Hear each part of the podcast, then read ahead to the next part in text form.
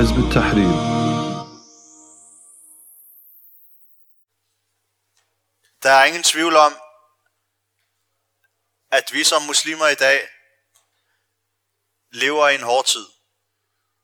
Prøvelser og sørgeligheder og sorger omringer os fra alle sider. Hver gang vi kommer igennem en sorg og tænker, at vi kan ånde lidt op, så er, der en, så er der en anden prøvelse. Hver gang vi kommer igennem en hård tid, så er der en anden gruppe af muslimer et eller andet sted i verden, der lider. Og så er der alle de muslimer, som lider konstant i Palestin, i Kashmir, i Kina, og listen er lang. Så det er, det er hårde tider, muslimerne lever i. Og det, det er noget, der gør ondt. Det er noget, der smerter vores hjerter. Ikke mindst den sørgelige nyhed, vi fik for nogle dage siden med det forfærdelige jordskæld, der ramte Tyrkiet og øh, Syrien.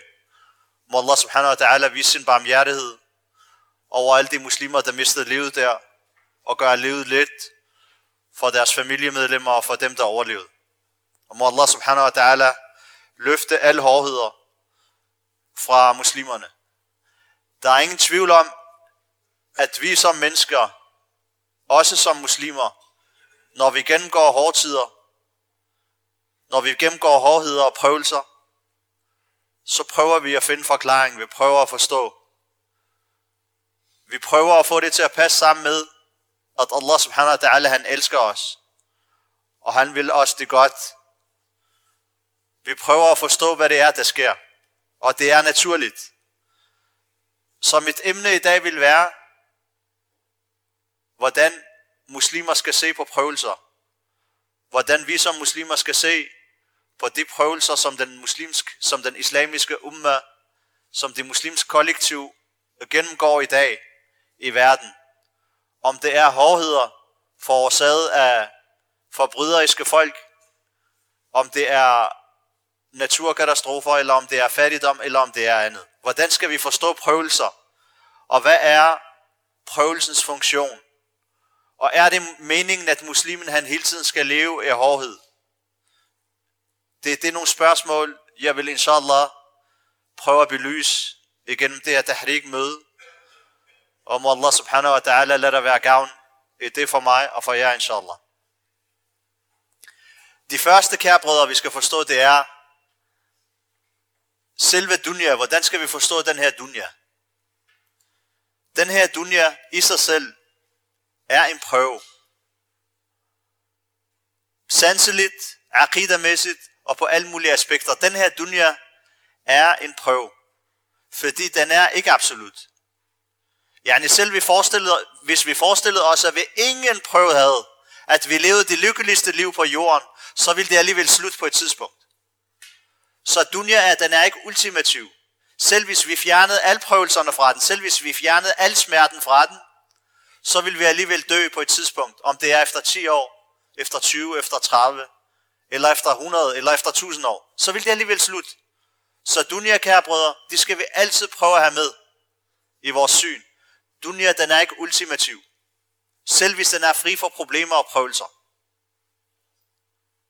Det første, jeg vil henvise, uh, henlede uh, mærke til, det er, at dunya i sig selv er en prøve, uanset hvordan du har det. En muslim skal se sig selv i en prøvelse konstant. Allah subhanahu wa ta'ala siger i surat al-mulk, تبارك الذي بيده الملك وهو على كل شيء قدير الذي خلق الموت والحياة ليبلوكم أيكم أحسن عملا Vilsenet vær ham, i hvis hånd herredømmet ligger. Ham, som skabte døden og livet for at prøve jer. Hvem af jer handler bedst? Så dunya, den er en prøve. Om du lever i sus og dus, så er du i en prøve. Om du lever i elendighed, så er du i en prøve. Du er faktisk, som muslim, er du hele tiden i en prøve. Allah subhanahu wa ta'ala forklarer det yderligere i et andet vers. I et andet vers siger Allah det eksplicit. وَلَنَبْلُوَنَّكُمْ بِالشَّرِّ وَالْخَيْرِ فِتْنَةً وَإِلَيْنَا تُرْجَعُونَ vi vil prøve jer med det, med det dårlige og det gode. Eller bisharri wal khairi fitna. Med, med det dårlige og det gode. Og til sidst vil I vende tilbage til os, til Allah subhanahu wa ta'ala. Så livet for en muslim, uanset hvilken tilstand han er i, som Allah siger i det her vers, uanset om det er i hårdhed, så er han i en prøve. Holder han ud? Forkaster han tvivlen fra sit hjerte? Holder han fast på håbet på Allah og Allahs sejr, og at Allah løser hans problemer, og at Allah løfter hans bekymringer? Eller knækker han? Og mens han er i gode tider, så er det også en prøve. Bliver han, hår, bliver han hårdmodig? Tager han gaverne og Allahs velsignelse over ham, Allahs rigdom over ham? Tager han den som givet? Tager han den som noget, der bare er givet til ham, uden en mening? Får den ham til at glemme Allah og elske dunya og elske lyster og, og føre haram? Eller bruger han den her ejendom, selvom den er stor i størrelse og rigdom og så videre til at tjene Allah, til at komme tættere på Allah, så muslimen, han er, kære brødre, han er konstant i prøvelse. Det, det, det, vi, det er det første, vi skal have for øje. Vi må endelig ikke tro, at, at vi er i en mindre prøve, os der har mad på bordet, og tøj på kroppen, og sikkerhed, at vi er i en mindre prøve, eller skal være mere afslappet, end den, som bliver prøvet hårdt med sygdom, eller fattigdom, osv., osv., osv. Vi skal faktisk, forskellen er bare, at den anden, han er prøvet med smerte, derfor lægger han mærke til det. Men også vi er prøvet med velstand, vi er prøvet med velstand, og derfor har vi, har vi en tendens til ikke at lægge mærke til det. Som Allah subhanahu wa ta'ala beskriver mange gange. Folk, når de er i havet, når bølgerne er høje, når skibet er ved at synke, så siger de, ja Allah, få os ud herfra, så vil vi tilbede dig. Vi vil aldrig lave shirk. Allah han får dem ud i sikkerhed, så glemmer det Allah igen. Så det er det første. Det er, at muslimen han er i en konstant prøve fordi at Allah subhanahu wa ta'ala vil se, hvordan han handler. Og livet slutter på et tidspunkt. Med hensyn til de hårde prøvelser, så er det noget, en muslim og en mu'min absolut kommer igen. Vær på sit niveau. Vær med Allahs visdom. Vær med Allahs formål. Men en hver muslim, en hver, som siger, ja Allah, jeg vil tilbede dig og ingen andre end dig, han vil på et tidspunkt blive sat til, han vil blive sat til eksamen for sin iman. Og det beskriver Allah subhanahu wa ta'ala også i et andet, et, en anden surah, i surat al-Ankabut. Allah subhanahu wa ta'ala, han siger alif lam mim. أحسب الناس أن يتركوا أن يقولوا آمنا وهم لا يفتنون ولقد فتنا الذين من قبلهم فليعلمن الله فليعلمن الله الذين صدقوا وليعلمن الكاذبين Alif Lam Mim. Tror mennesker, at det vil blive overladt til at sige, at vi har iman, uden at det vil blive sat på prøve? Vi har sandelig prøvet dem før. Og hvorfor? Således, at Allah skiller de sandfærdige fra at løgnerne. En hver kan sige, at han har iman. En hver kan sige, at han har tillid til Allah. En hver kan sige, at han vil tilbyde Allah subhanahu wa ta'ala. En hver kan sige det med sin mund. Men de har en pris, fordi belønningen for det her, det er sejr i dunya, og det er Jannah, det er, det, det er den evige, det er evige paradis i akhira. Så det har sin pris. Det er ikke bare noget, vi siger. Allah subhanahu wa ta'ala, han sætter os, han sætter os på prøve. Og prøverne, som sagt, det kan være mange. Prøven behøver ikke at være et jordskæld. Prøven behøver ikke at være sult. Det kan være sult, det kan være jordskæld. Men det kan også være, at den mand, der tager fat i Allahs vej, at han bliver kontaktet af en kvinde, han har været forelsket i i 10 år. Lige pludselig så kontakter hun ham lige præcis der, hvor han vil tage fat i islam og vil forholde sig til Allahs halal og haram. Det er også en prøve. Det er også en fitna. Som ulema siger, fitna det er to slags. En fitna, der giver tvivl, når man bliver rystet, og man bliver, og man bliver sat på prøve af frygt, af sult, af, af usikkerhed, af håbløshed osv. Det er en fitna den giver tvivl i hjertet, og den, den stiller spørgsmål, hvorfor, og kan jeg komme det igennem, og hvorfor mig, og så videre, og så videre. Det er en fitna. Men der er også en anden fitna, som er lyst. Som er, om man holder smerten ud, ved at afholde sig fra det, som Allah har gjort forbudt. Så alle, de skal vi være forberedt på. Den, den shahada, vi har sagt, den ed, vi tog på vores skuldre, da vi sagde, at vi har iman på Allah subhanahu wa ta'ala, den har sin pris. Den har sin pris. Fordi at Allah subhanahu wa ta'ala, han vil skille. Det er ikke dårligt. Han vil skille løgnerne fra dem, der taler sandfærdigt. Det, det kan virke hårdt, når den kommer, men i virkeligheden så har den, det er en proces, der gavner. Det er en proces, der gavner fitna. Fitna i det hele taget, ordet fitna i det arabiske sprog, som bliver nævnt så mange gange i det her vers, der omhandler, øh, hvad hedder det, der omhandler prøvelser, og der omhandler hårdheder, ordet fitna, de kommer faktisk fra et, et opsigtsvækkende arabisk ord. Det kommer fra fitna og fatana. Det er den proces, som man udsætter guld og sølv for, for at rense, for at rense skidt ud af guld. Fatana dhab, det vil sige, at han smeltede guldet over hård ild, over høj ild, for at skille snavset fra guldet. Så fitna og prøvelser har i, i, i, i forbindelse med det, der sker for muslimerne, det har præcis samme formål. Det er præcis samme proces. Allah subhanahu wa ta'ala udsætter os for rystelser, for at rense os kollektivt og individuelt. Så for at gå lidt frem i emnet, så vil jeg henvise opmærksomheden til, eller henlede opmærksomheden til endnu et vers. Til endnu et vers. Allah subhanahu wa ta'ala, han siger i surat al-Baqarah, وعسى أن تكرهوا شيئا وهو خير لكم وعسى أن تحبوا شيئا وهو شر لكم Måske hader I noget, som i virkeligheden er godt for jer. Og måske elsker I noget, som er dårligt for jer. Vi som mennesker, vi har kun den tendens, eller vi har kun den egenskab, at vi ser på konsekvensen af vores handlinger i forhold til smerte og nydelse. Så når noget, der rammer os, når det giver os nydelse, så har vi en tendens til at sige, det er godt, men det kan være, det er dårligt. Mens at, mens at det, der giver smerte, vi kalder det dårligt, fordi det giver smerte. Men måske Allah subhanahu wa ta'ala siger det, i det her vers, måske hader I noget, som i virkeligheden er godt for jer. Og smerte kan godt komme, ja, vi hader smerte, vi ønsker ikke smerte. Jeg sidder heller ikke her og, og ønsker, at nogen skal blive udsat for prøvelser eller fitna, men det er en del af livet. Så jeg forholder mig, det er ikke noget, jeg ønsker for jer. Det er ikke noget, jeg ønsker for mig selv. Men jeg siger, det er en del af livet. Men hvad vil Allah med det? Jo, det som Allah vil med det, det som jeg sagde, det er, at han vil rense, han vil skille de sandfærdige fra løgnerne. Så det, der sker i Syrien, det, der sker i Tyrkiet, det, der sker for muslimerne i Kina, det er noget, som gør, at den islamiske umma bliver endnu stærkere. Kære brødre, den her umma har været prøvet siden profeten sallallahu alaihi wasallam blev sat på jorden til at give sit budskab. Profeterne, som profeten siger i en hadith, dem der, og dem der bliver udsat for de største prøvelser, det er profeterne.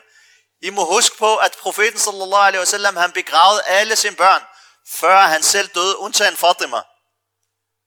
Det her, det skal være opsigtsvækkende.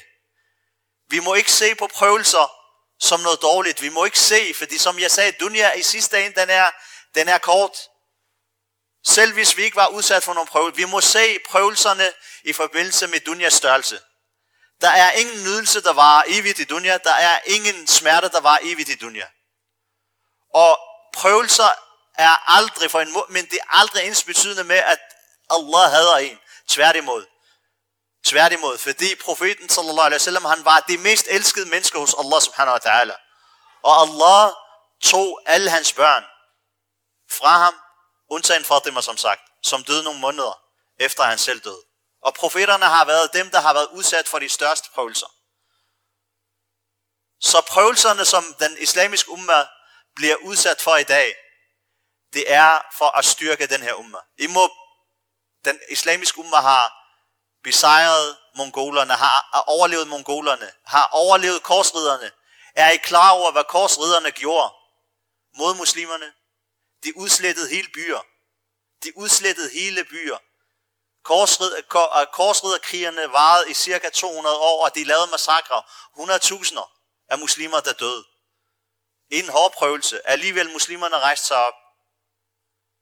Muslimerne i, i, i Anatolien og, og, og i, hvad hedder det, i Balkan, hvad de blev udsat for af uhyreligheder i forbindelse med at, at, at erobre Istanbul, i forbindelse med at erobre Balkan, uhyreligheder. Uhyreligheder, hvad, hvad sådan en mand, som I kalder nok, I kender nok, historien om Dracula og så videre. Den her Dracula, det er en mand, der faktisk har bekæmpet muslimerne. Hvad han udsat muslimer for? Han dræbte tusinder af muslimer. Han spidede tusinder af muslimer. Alligevel den islamiske umma kommer på benene hver gang styrket. Hver gang det her prøvelser kommer, så er det noget, der giver styrke. Så kære brødre, det her prøvelser, som den islamiske umma bliver udsat for, det er noget, det er en forberedelse for det Allah subhanahu wa ta'ala. Allah subhanahu wa ta'ala har lovet den her umma sejr. Prøvelserne var ikke ved. Prøvelserne var ikke ved, det skal I vide. Allah subhanahu inna ma'al usri yusra. Med en hård tid kommer der masser, som Allah subhanahu wa ta'ala siger i Koran, med en hård tid, med en hård tid med, med usr, kommer der en masse yusra, yusra i, i ubestemt form, det vil sige i en masse. Muslimerne efter hvad de blev udsat for i Mekka, og efter torturen og så videre og så videre, og efter Kufrats fitna af muslimerne, og hvad de gjorde mod Yazids familie, og så videre og så videre, 100 år efter blomstrede hele den, hele, næsten hele den kendte verden, som vi kender den i dag, var under muslimernes herredømme. Og muslimerne nåede op til Frankrig. Et, cirka 100 år efter profeten sallallahu alaihi wasallam, og muslimerne styrede verden. Så prøvelserne var ikke ved. Den her mørketid, vi lever i, det er en tid, som Allah har en mening med. Allah subhanahu wa ta'ala forbereder den her umma til noget stort. Allah subhanahu wa ta'ala har lovet den her umma sejr i masser af vers. Profeten sallallahu alaihi wasallam har lovet den her umma sejr i masser af vers, og at islam vil komme ud til enhver afkrog af verden. Islam vil styre, islam vil have autoritet over hele verden. Men Allah subhanahu wa ta'ala prøver os, ryster os, giver os nogle slag, som gør, at vi udelukker alle andre fra vores liv, undtagen Allah subhanahu wa ta'ala. Når du bliver presset så meget, at dine venner er væk, din stat er væk, dine forældre kan ikke hjælpe dig, din kone kan ikke hjælpe dig, når du bliver presset så meget, til sidst så har du kun Allah subhanahu wa ta'ala. Og hvis du holder ved, og det går op for dig, og at du konkluderer, at du i virkeligheden kun har Allah, så har du renset dig selv, så har den fitna, du har været igennem, været godt for dig. Mens at dem, der har en sygdom i hjertet, mens at dem, som har tvivl i hjertet, det knækker. Og her der vil jeg henlede opmærksomheden til noget. Mennesker, de er ikke bare sort-hvidt. I den her proces med tillid til Allah, med sygdom i hjertet, med alt det her ting, mennesker er mange grader. Dem, der har, det er ikke sort-hvidt. Det er ikke en vær, som har noget dårligt i sit hjerte, som knækker. Der er faktisk en masse mennesker, som har noget dårligt i deres hjerter. De her processer, de får dem faktisk til at rense sig selv. De får dem styrket ud af det her processer, ud af den her fitna, ud af den her prøvelse, han bliver udsat for. Mens at dem, hvis hjerter er sort, dem som har nefaq i deres hjerter, dem som ikke har tillid til Allah, dem der altid har haft en, har haft en sygdom, de knækker i det her prøvelser. Så det prøvelser, som den islamiske umma bliver udsat for i dag, det er ikke uden betydning. Dem, der dør, de er inshallah i Jannah hos Allah subhanahu wa ta'ala. Det er en verden, der er meget bedre end den her. Den her verden, den vil alligevel slutte. Som om os, der har overlevet, og der ikke har været øh, forbi et jordskæld osv., som om vi alligevel ikke dør om 10 år, og rådner ned i vores grav, ligesom, ligesom de død. Det er hos Allah subhanahu wa ta'ala. Og dem, der overlever, Allah gør den forberedt til en meget bedre verden. Vær, vær, vær, vær sikker på det, kære brødre. Den verden, som Allah subhanahu wa ta'ala har i vente til muslimerne, det er en verden øh, fyldt af lys. Det har Allah subhanahu wa ta'ala lovet. Verset er heroppe. At Allah subhanahu wa ta'ala har lovet, at han vil den her verden, i masser af vers, وَلَقَدْ كَتَبْنَا فِي الزَّبُورِ مِنْ بَعْدِ الذِّكْرِ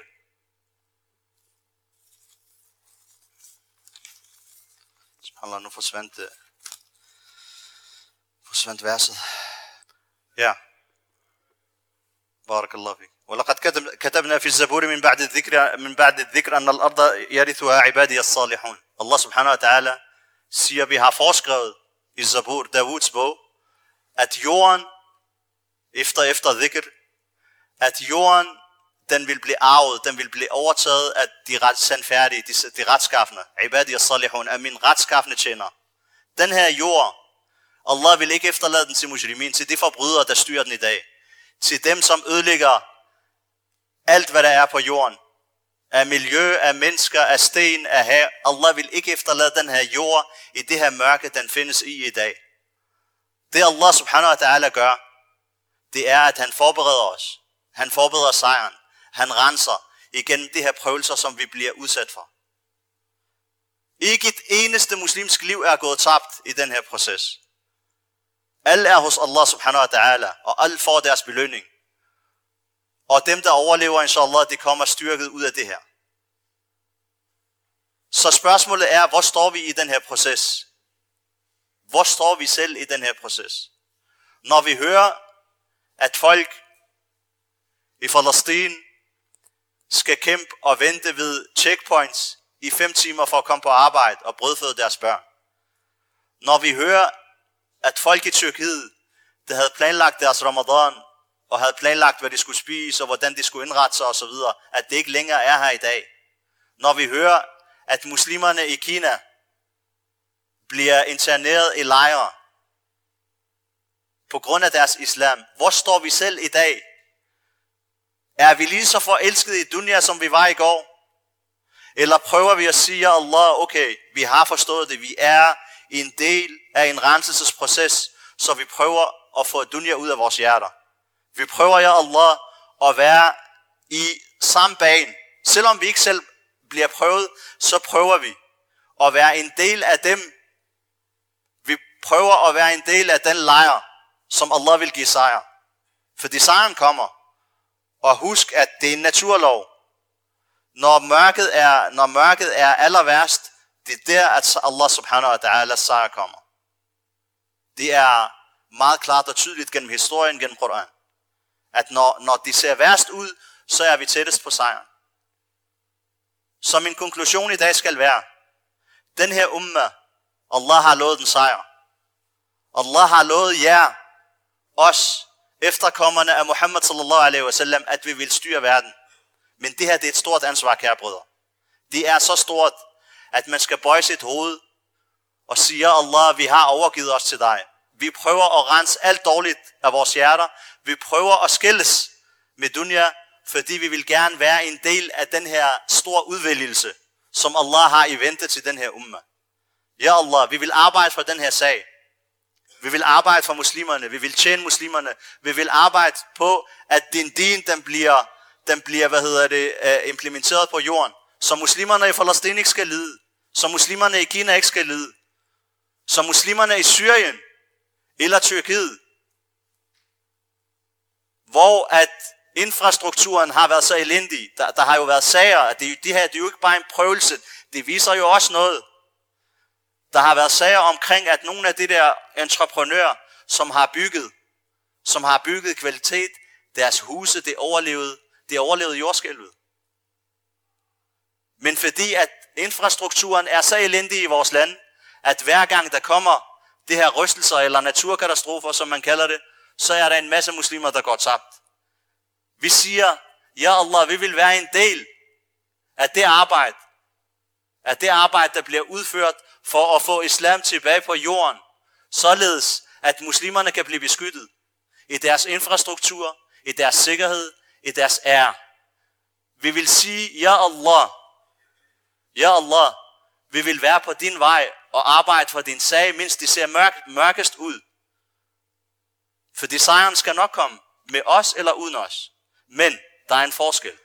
Og det er, du vil stå meget bedre i forhold til Allah subhanahu wa ta'ala, hvis du siger på dommedagen, Ja Allah, jeg holdt mig til din sag, mens der ikke var noget sejr.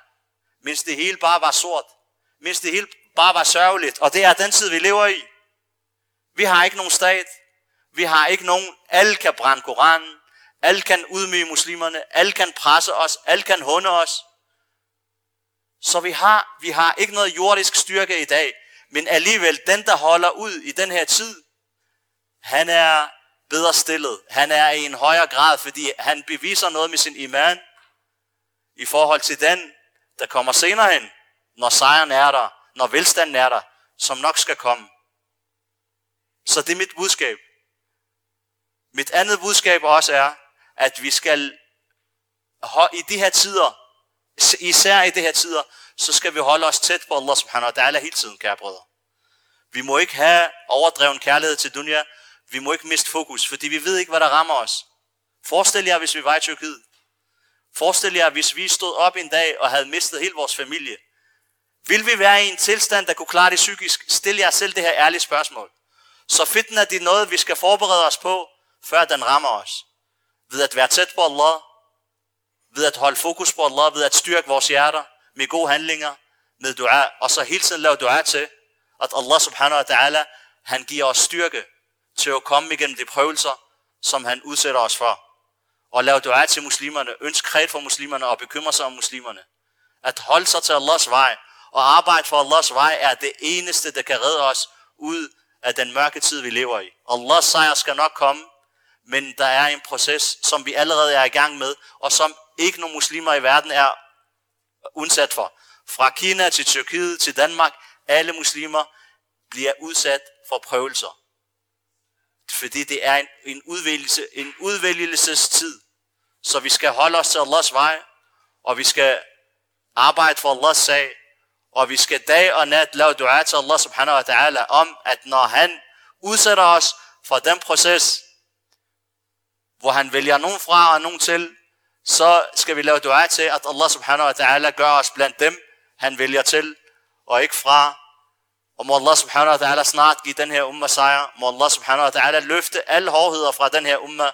Må Allah subhanahu wa ta'ala give den her umma en masse khair i dunya og akhira, en masse, en masse glæde i dunya og akhira. Og må Allah subhanahu wa ta'ala beskytte jer og jeres familier og alle muslimerne. Walhamdulillahi rabbil alamin.